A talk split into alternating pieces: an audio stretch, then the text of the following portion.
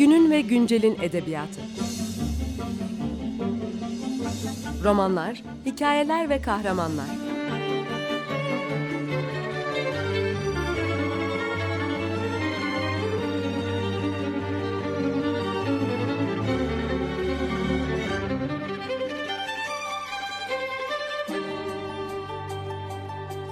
Hazırlayan ve sunan Seval Şahin.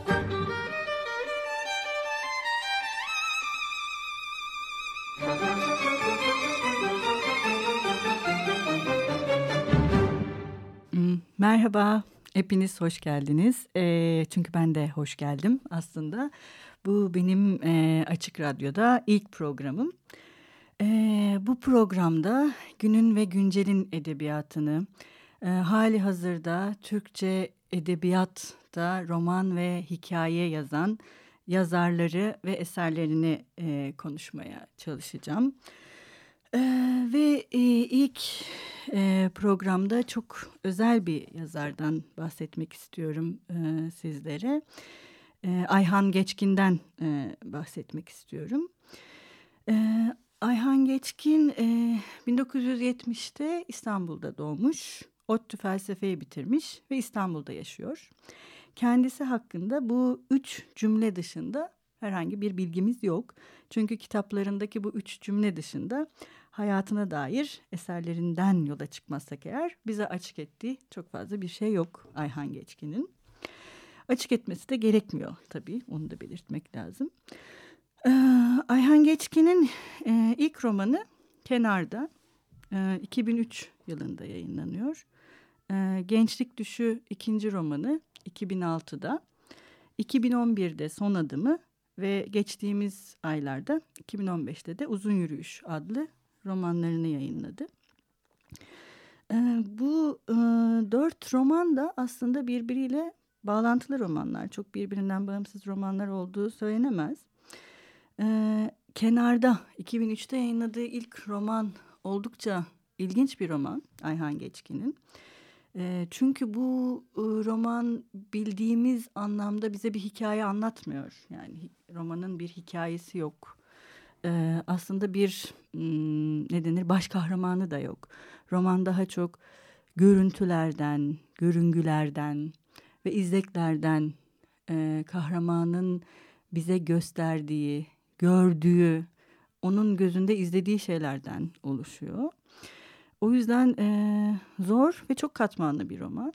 Ve bu zorluk ve çok katmanlılık hali Ayhan Geçkin'in e, eserlerinde hep var olan bir şey. Onun romanlarının klasik, yani en klasik özelliklerinden biri bence bu. Çok katmanlı oluşu. Hatta bugün bu 25 dakikalık programda bile hani Ayhan Geçkin'in eserleri bu kadar çok katmanlıyken nasıl anlatılabilir meselesi de benim kafamı bayağı kurcalayan bir mesele.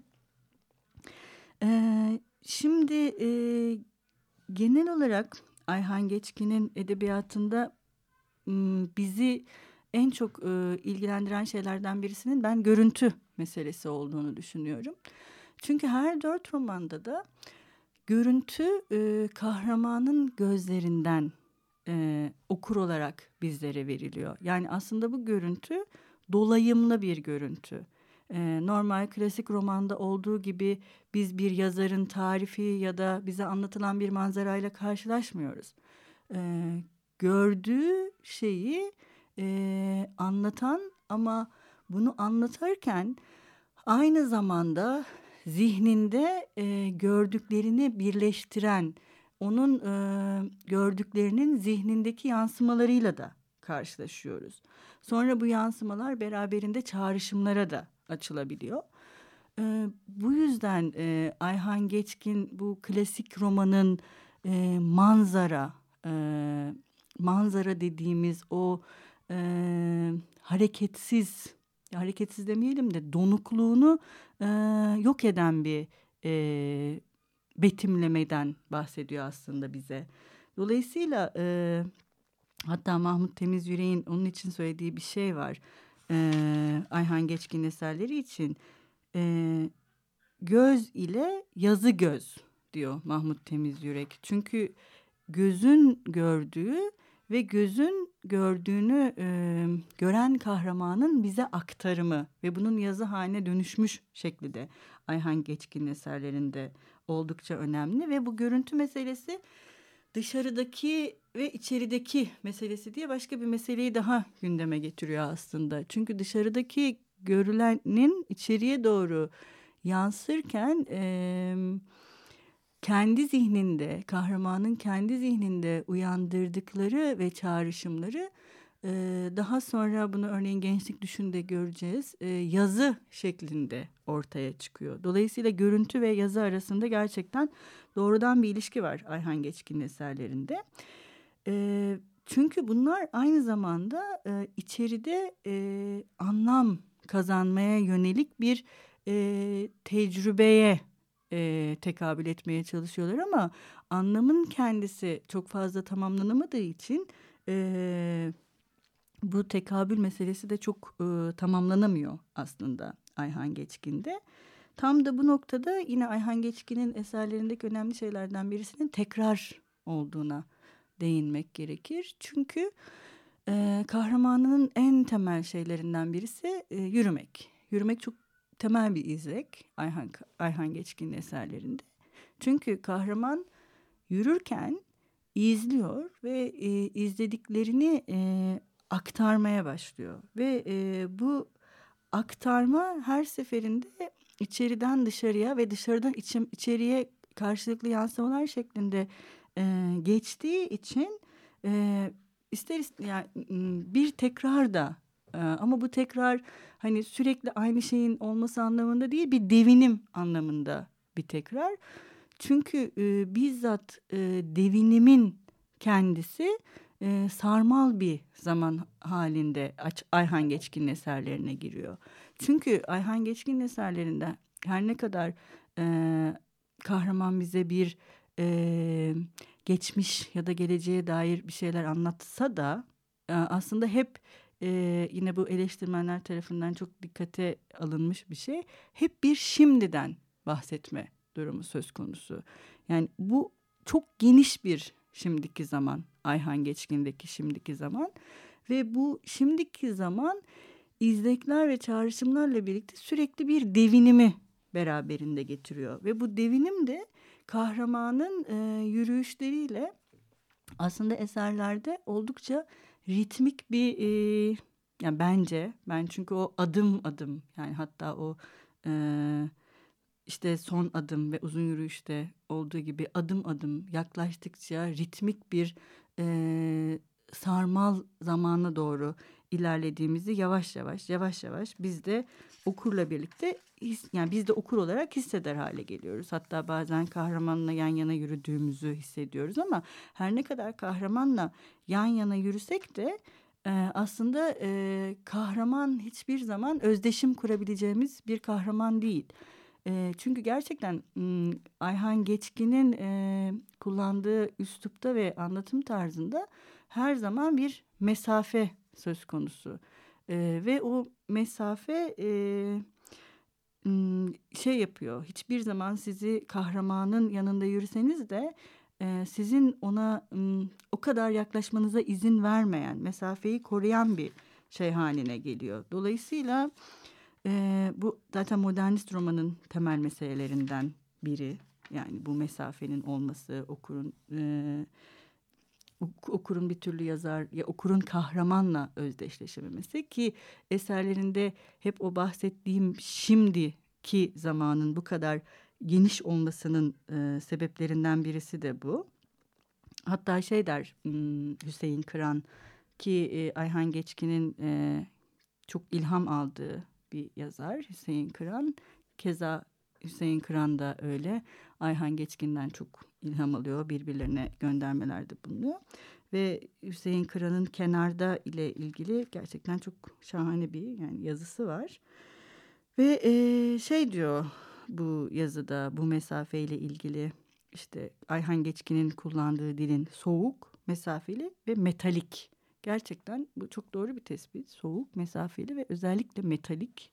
Ee, çok önemli bir e, saptama ve yine e, bu soğuk, mesafeli ve metalik e, dilin e, kurulumunda biz bir taraftan da şeyi görüyoruz bir zanaatkar tavrını. Çünkü Ayhan Geçkin bu mesafeli dili tek tek kelimelerle örerek o kelimeleri özenle e, seçerek kuruyor. Yani metinlerin içinde gerçekten çok sıkı dokunulmuş bir e, ağ var. Örneğin işte sevdiği kelime, yani sevdiği demeyelim de kullanmayı tercih ettiği kelimeler var. E, hayat demiyor mesela, yaşam çok kullandığı, özellikle tercih ettiği bir kelime. E, kelime değil, sözcük. E, rüya değil, düş. Cevap değil, yanıt. Yani bunlar yazarın karşılığın, yazarın metninde özellikle seçtiği o mesafeyi ve işte metalikliği aynı zamanda yürüyüşe e, eşlik eden e, ritmi de e, yakalayan e, bir dil kullanımını ve böyle bir anlatının ortaya çıkarılmasını sağlıyor Ayhan Geçkin eserlerinde. E, ve yine bu tekrar görüntü meselesine dönersem görüntüden e, bağımsız değil. Çünkü e, yine şöyle bir şey söylüyor Mahmut Temiz Yürek e, onunla onun eserleriyle ilgili e, görüntüyle ilgili olarak. Görüntü kendisinden önce gözde var olan görüntü kodlarını etkisizleştirene kadar çalışıyor. Bu demek gözü alışkanlıklarından, ezberinden arındırıyor. Gerçekten Ayhan Geçkin'in bu e, görüntü, yürümek, e, izlek, içeri, dışarı'nın yansımaları birbirleriyle bir devinim halinde bulunması e, meselesi e, var olan alışkanlıkların dışına çıkarak bizi bir şeyin ya da şeyin var olduğundan e, başka bir şekilde e, görmesini e, sağlamamızı da sağlıyor. Yani sağlamamızı e, sağlamamızı mümkün kılıyor aslında böyle bir dille ve e, böyle bir dil yaratarak.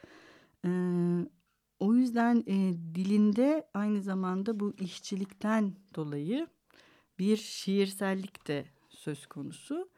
E, ve bu şiirselliğin e, giderek işte ilk romandan son romana doğru baktığımızda e, giderek hikayeyle e, daha bütünleştiğini ve iç içe geçtiğini de e, görüyoruz.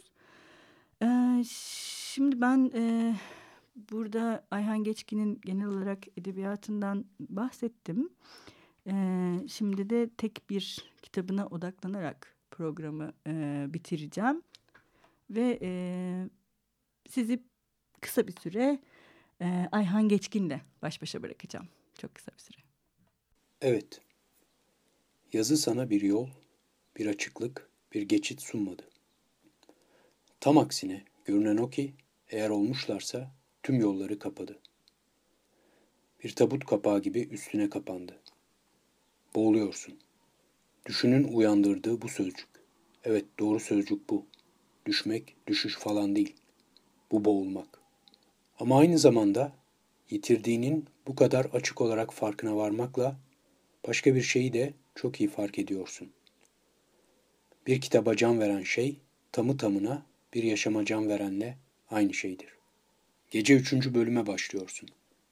Notlarını açıyor, önceden yazdığın kimi parçalara bakıyor, başlangıcını yazıyorsun. Bu bölüme ait elinde yalnızca kısa notlar, düşündüğün gelişimi belirten bir taslak var. Karanlık, kasvetli, soluk alınmaz bir İstanbul bölümü olmasını istiyorsun.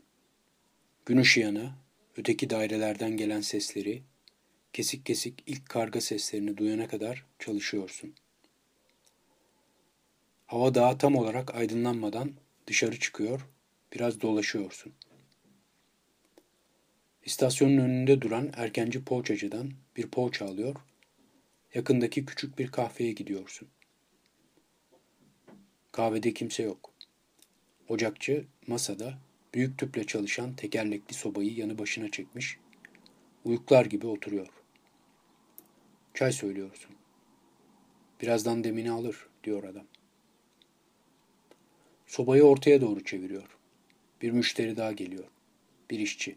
Onun da elinde kağıda sarılı bir şeyler var. Poğaça ya da börek. Az sonra ocakçı çayları getiriyor. Günün ilk çayını içiyorsun. Bu gün başlamadan hemen önceki sessizlik, beşik gibi sallanan uykulu hava sana babanın dükkanındaki sabahları anımsatıyor. Günün en sevdiğin zamanıydı. Az sonra başlayacak hoyrat günden önce her şeyin uykuyla uyanıklık arası bir geçişte usulca sallanışı. Evet bu kaydı gönderdiği için Ayhan Geçkin'e de çok teşekkür ediyoruz. Gerçekten çok güzel ve anlamlı oldu bu ilk program içinde. Bir hediye gibi oldu en azından benim için. Ayhan Geçkin'in okuduğu bu eser kendisinin ikinci eseri. 2006 yılında yayınlanan Gençlik Düşün'den bir sayfa. Ben de bugün programın bu ikinci kısmında Gençlik Düşün'e odaklanmak istiyorum. Ee, aslında e, yani gençlik düşü e, e, çok karşılaşmadığımız bir roman. E, gerçekten o çok e, katmanlılığı ve e, derin anlamları içinde barındıran romanlarından birisi. Burada daha romanın başında masa başında bir yazarla karşılaşıyoruz ve e, yazar bize e, yazmakta olduğu bir eseri e, gösteriyor. E, yani şöyle diyor Ayhan Geçkin. E, Şimdi sana biraz daha yaklaşıyoruz. Elindeki kağıtları görebilecek kadar. Seninle birlikte onlara bakıyoruz. İşte başlangıç bölümünü yeniden eline aldın. Elinin hemen yanında düzeltmeler için kırmızı bir kalem var. Şimdiye kadar en az on defa okumuş, farklı zamanlarda da üç defa yeniden yazmışsındır. Bunun son olmasını bir sorun çıkmamasını umuyorsun. Okumaya başlıyorsun.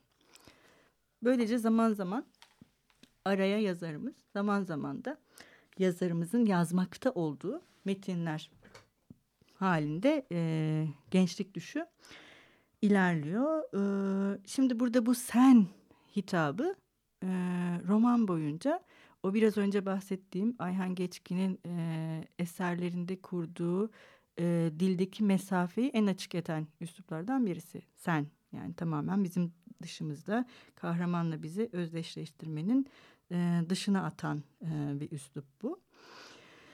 Diğer taraftan e, bu yazan ve yazdığını açık eden e, açık eden e, yazar kahraman ile yazar kahramanın yazmakta olduğu e, metindeki e, kahramanlar birbiriyle e, aslında örtüşen kahramanlar. Nitekim e, bir özgeçmiş denemesi adını veriyor yazar kahraman yazdığı şeylerden birinde notlardan birinde bir özgeçmiş denemesi var. Şimdi burada öz ve geçmiş yani bu anlam ve e, anlam arasındaki ilişki işte iç ve dış ilişkisi anlamın içeride bulduğu karşılık ve bu içerideki yansımanın dışarıya tekrar çıkışı. Tam da bu özgeçmiş kelimesinin de ben sözcüğünün ya da Ayhan Geçkin'in diliyle konuşursak özellikle seçildiğini düşünüyorum. Çünkü öz ve geçmiş arasında aslında yine, yine bahsettiğimiz bu e, geniş şimdiki e, zaman yerini alıyor. Ve e, bu da hani her ne kadar yine bir öz ve geçmiş denemesi e, bir yazar ve e, yazdığı metni e, paylaşan metin içindeki kahraman ve metni yazan yazar kahraman arasındaki ilişki e, Orhan Koçan e, Ayhan Geçkin'le ilgili Ayhan Geçkin'den bahsettiği bir yazısında söylediği gibi hemen sanatçı romanı ve eksik yapıtı akla getiriyor ki buradan Orhan Koçan bir süredir Ayhan Geçkin'le ilgili bir kitap yazmakta olduğu ve bunun da e, iki bölümünü yayınlamış kısa kısa da olsa yayınlamış olduğu haberini de vermek istiyorum. Şimdi bu sanatçı e, romanı ve bir de Düş Kırıklığı romanından bahsediyor e, Orhan Koçak. Aslında e, Ayhan Geçkin'in ve bir de Yusuf Atılgan'ın eserleri bunları yani hem sanatçı romanı ve düş kırıklığı romanı diye ayırmak yerine her ikisinin bir arada barındırı her ikisinin özelliklerini bir arada barındırdığını söylüyor ki evet bence de gerçekten bunlar her ikisini de bir arada barındıran eserler. Ee, burada e, bir metni kaleme alırken e, başka bir e, eksik metnin başka bir metin içinde olmasının ben e, Ayhan Geçkin'deki tekrar meselesiyle de bağdaştığını ve yine izleyin e, baş, izleyin yeniden yazı şeklinde ortaya çıktığını düşünüyorum. E, bu da yine bu iç dış manzara görüntü ve izlek e, bütün bunları beraberinde getiriyor. Diğer taraftan e, yine birçok eleştirmenin dikkati çektiği gibi bir kamera gözünü birlikte getiriyor. Hatta e, Ayhan Geçkin'in yine eserleriyle ilgili e, benzetmeler var. Örneğin onu e, Cem Öztüfekçi Vertov'un kameralı adamındaki gibi e, kameranın açık bir şekilde e, bir kayıt yap yani bir kayıt yapması gibi kahramanın gözünden her şeyi anlattığını e, söylüyor. Yine e, Mahmut Temiz Yürek'te de vardı. E, Nuri Bilge Ceylan'ın sinemasına benzetiyorlar. E, Ayhan Geçkin'in e, eserlerinde kahramanın sürekli işte gördüklerini anlatma biçiminin. Çünkü Nuri Bilge Ceylan sinemasında da kamera e, ısrarla e, tam da işte biraz önce söylediğim e, Mahmut Temiz Yüreğin e, tam da görüntünün kendisiyle e, birleşince yani görüntü bize yabancı olmaktan çıktığı anda e, görüntü görüntü bize e, yabancı e, olmaktan çıkıp e, normalleştiği andan itibaren ve özellikle kameranın belirli bir noktaya odaklanmasından e, bahsediyor ki evet öyle gerçekten. Ayhan Geçkin de bu tam da kahramanın zihninde her şeyin bir kay kamera kaydı gibi çıkması kamera kaydı gibi e, görünür hale gelmesiyle e, aslında var olan dış dünyanın gerçekliğin e, bu Orhan Koçak'ın ifadesiyle işte gerçekle göz göze kalmanın e, o yabancılaşmanın ve bütün sınırların ortadan kalkmasına e, karşılık geliyor gibi geliyor bana. E, en son bahsetmek istediğim şey de bu kahraman e, tabii bizim özellikle Yusuf Atılgan'ın Aylık Adamı'ndan e, yabancı olmadığımız bir kahraman. E, ve ben kendi adıma Ayhan Geçkin'in edebiyatını Bilge Karasu, Yusuf Atılgan, Üstad Bener onlarla akraba bulduğum metinler, Ayhan Geçkin'in metinleri. E, bu kahraman işte uyumsuz ya da kamunun yabancısı ya da işte aylak olarak adlandırılabilecek bir kahraman. E, ve e, kahramanın e, hayata dair dayatılmış tüm kodlardan bağımsız bir yaşam algısı var. İşte evlenmek, okumak, iş bulmak, çoluk çocuk sahibi olmak, böyle bir hayat kurmak yerine bu yaşamı, bu hayatı dışlayıp yine Ayhan Geçkin'in kelimeleriyle söylersek kendi yaşamını e, anlamlandırmaya, açmaya yönelik bir girişimi var.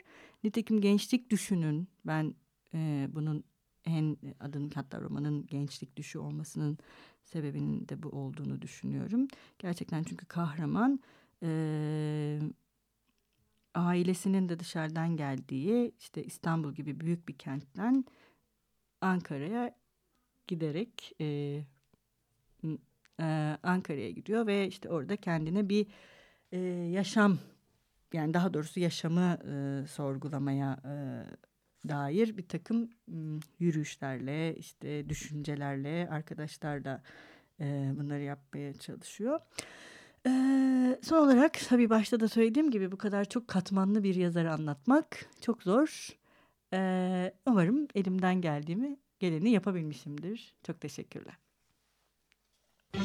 Günün ve güncelin edebiyatı.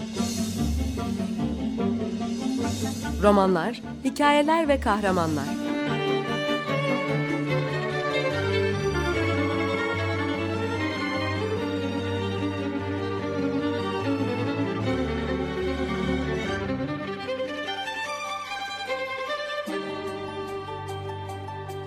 Hazırlayan ve sunan Seval Şahin.